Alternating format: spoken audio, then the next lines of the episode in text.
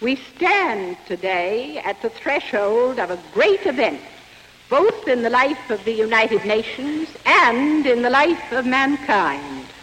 This Universal Declaration of Human Rights may well become the international Magna Carta of all men everywhere. Als am 10. Dezember 1948 die Allgemeine Erklärung der Menschenrechte in Kraft trat, stand die Menschheit, wie es Eleanor Roosevelt vor den Vereinten Nationen treffend ausdrückte, an der Schwelle eines großen, wenn nicht sogar des größten Ereignisses der Menschheit.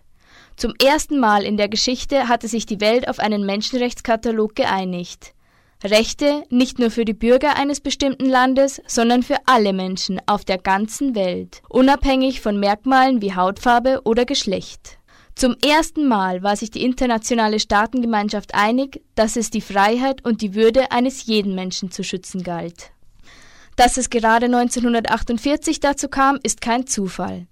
Die Welt stand noch immer unter Schock der Verbrechen der Nazizeit. Durch die Schrecken des Zweiten Weltkriegs, aber auch durch die Unrechtserfahrungen während des Kolonialismus konnte und wollte man die Augen nicht mehr davor verschließen, wozu der Mensch fähig war.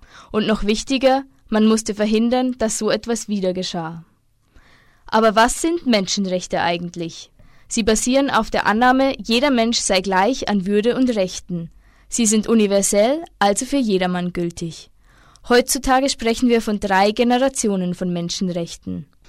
Die erste und auch am meisten bekannte umfasst klassische bürgerliche und politische Rechte wie das Recht auf Leben, ein Verbot von Folter sowie Meinungs-, Religions- und Versammlungsfreiheit.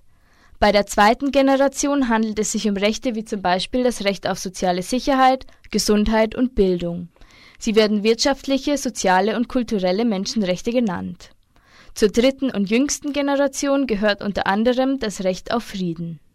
Für die Umsetzung und Gewährleistung der Menschenrechte sind grundsätzlich die einzelnen Staaten verantwortlich. Sie haben dabei eine Achtungspflicht, das heißt, sie dürfen die Menschenrechte nicht selbst verletzen, eine Schutzpflicht, was bedeutet, dass sie ihre Bürger vor Menschenrechtsverletzungen seitens Dritter schützen müssen, und sie haben eine Gewährleistungspflicht.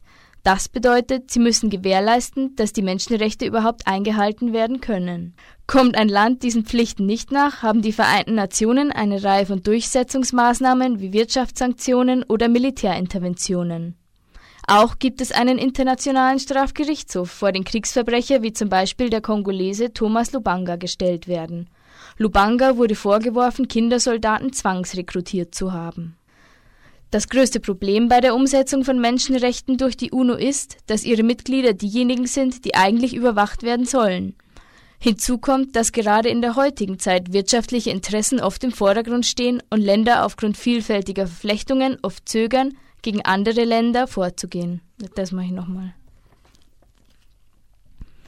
Das größte Problem bei der Durchsetzung von Menschenrechten durch die UNO ist, dass ihre Mitglieder diejenigen sind, die eigentlich überwacht werden sollten.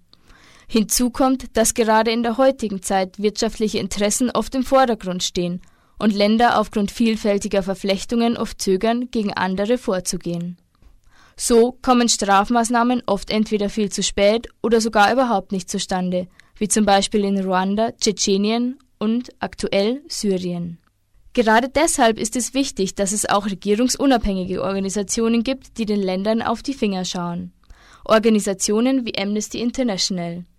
Solche Nichtregierungsorganisationen können gegen Staaten, die Menschenrechtsverletzungen begehen, zwar nicht mit herkömmlichen Mitteln wie Militärinterventionen vorgehen, aber sie haben eine andere, sehr wirksame Waffe, die Öffentlichkeit. So macht Amnesty International mit seinen Jahresberichten, Magazinen, Infoständen und teils aufsehenerregenden Aktionen Menschenrechtsverletzungen publik und übt so durchaus erfolgreich Druck auf Regierungen aus. Es gibt allerdings auch kritische Stimmen zu den Menschenrechten. Viele halten die Allgemeine Erklärung der Menschenrechte für ein kulturimperialistisches Konzept des Westens. Andere klagen, dass die Erklärung oft nur zum schönen Schein von Staaten ratifiziert wurde und Menschenrechte trotzdem weiter verletzt würden. Dem kann man nur entgegnen, dass die Allgemeine Erklärung der Menschenrechte, wie alles von Menschen geschaffene, nicht perfekt ist. Man darf bei aller Kritik und Enttäuschung aber nicht aus den Augen verlieren, warum sich die Staaten zu ihr durchgerungen haben, nämlich um das Leid auf der Welt zu verringern. Und dass das eine gute Sache ist, kann wohl niemand leugnen. Mit der allgemeinen Erklärung der Menschenrechte wurde ein Maßstab geschaffen, an dem wir uns alle messen lassen müssen. Ein Maßstab der Menschlichkeit.